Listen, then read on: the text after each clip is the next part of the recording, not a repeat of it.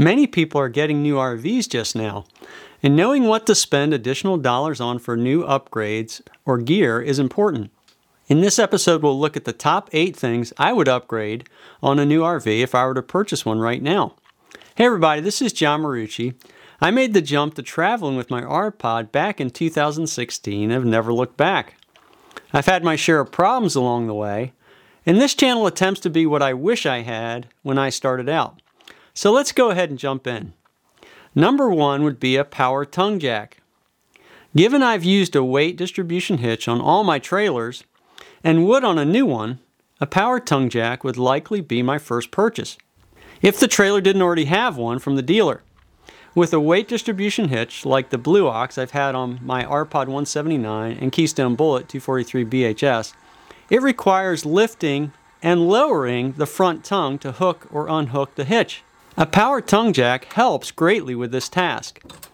I plan to do a separate review on the Husky power tongue jack I've used on my R-Pod 179 at a later point, but this specific tongue jack has been stellar to use for closing in on four seasons. Number two, bug screens. There are several openings in the RV that can allow insects and critters to enter the RV and potentially nest. The bug screens I've used cover the water heater and furnace outlets as well as the refrigerator vents. I've had these screens on my R-Pod 179 for several years and haven't had any issues with anything entering these areas. They're easy to install, are well made, and can stand the elements and don't easily fall off. Number three, the MaxxAir fan mate cover. Like the bug screens, the MaxxAir vent cover with screens acts as a bug screen for your exhaust fan, given it's a MaxxAir fan. This is especially important so that you can run your exhaust fan in the rain or in buggy environments. I did wait a while to install this on my R-Pod 179, but would certainly not wait doing this on a new trailer. I think the benefits of this are excellent. Number four, a gel foam mattress topper or a new mattress. You may already know that many factory RV mattresses are not the best quality. Being able to sleep comfortably is essential to enjoying your travels in an RV. Given I couldn't sleep well on the factory mattress, upgrading the mattress with a gel foam topper or an entire mattress replacement is one of the very first things I would do in a new RV.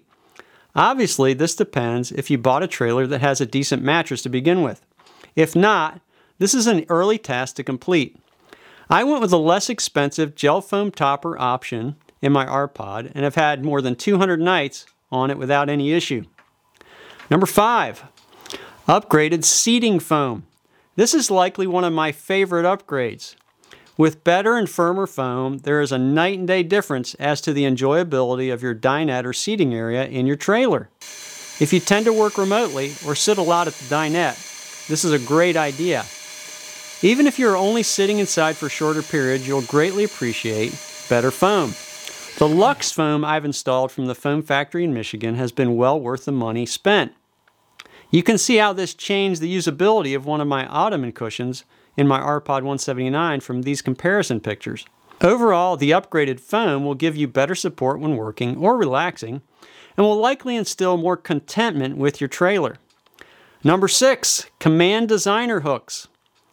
There are usually not enough places to hang things in most RVs. I've used Command Designer hooks in my trailers to have places to hang clothing, jackets, towels, etc. You can get these in different weight ratings to accommodate various loads.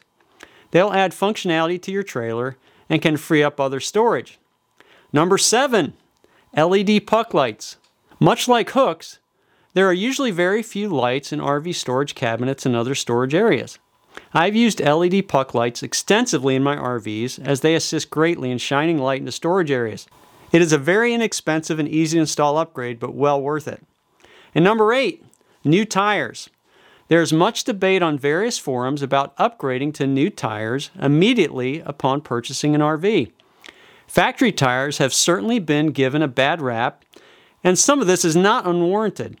For my 2017 R-Pod 179, I used the 15-inch factory D-rated tires for just under 9,000 miles in three years without any issue.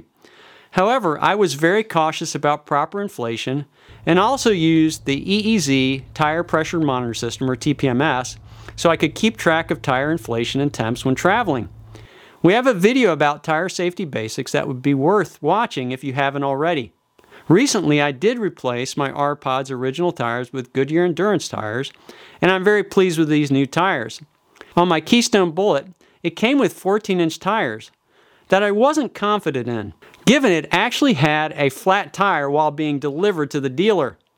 I did immediately replace these factory tires with highly rated Carlisle HD Trail D rated tires. I've done a full round trip from Michigan to Florida, as well as much local camping without any issues on the Carlisles and like them very much. So, what should you do about tires when purchasing a new trailer?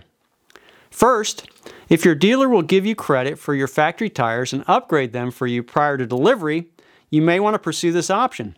For an R pod with 15 inch tires, I would recommend the Goodyear Endurance. Second, if you already have a new trailer with 15 inch D rated factory tires, I would probably not upgrade immediately, but I would use a TPMS when traveling and be careful to keep the tires properly inflated. However, you have to be comfortable with this decision, and if you're not, upgrade. Third, either way, I would use a TPMS with any tire regardless of brand. I see this as essential safety equipment at this point. Do you have a must do upgrade not listed? Feel free to leave your best RV upgrade in the comments below. If you found this video helpful, please click the like button. We'd love for you to join the On the Road team by subscribing to the channel. Also, clicking the bell icon near the subscribe button will keep you informed when new videos are published. If you want to dive deeper, we put more content and photos on Instagram and Twitter at John Marucci. And you can also keep up with us on Facebook at John Marucci on the Road. Thanks for watching. Stay safe. This is John Marucci, and so long for now.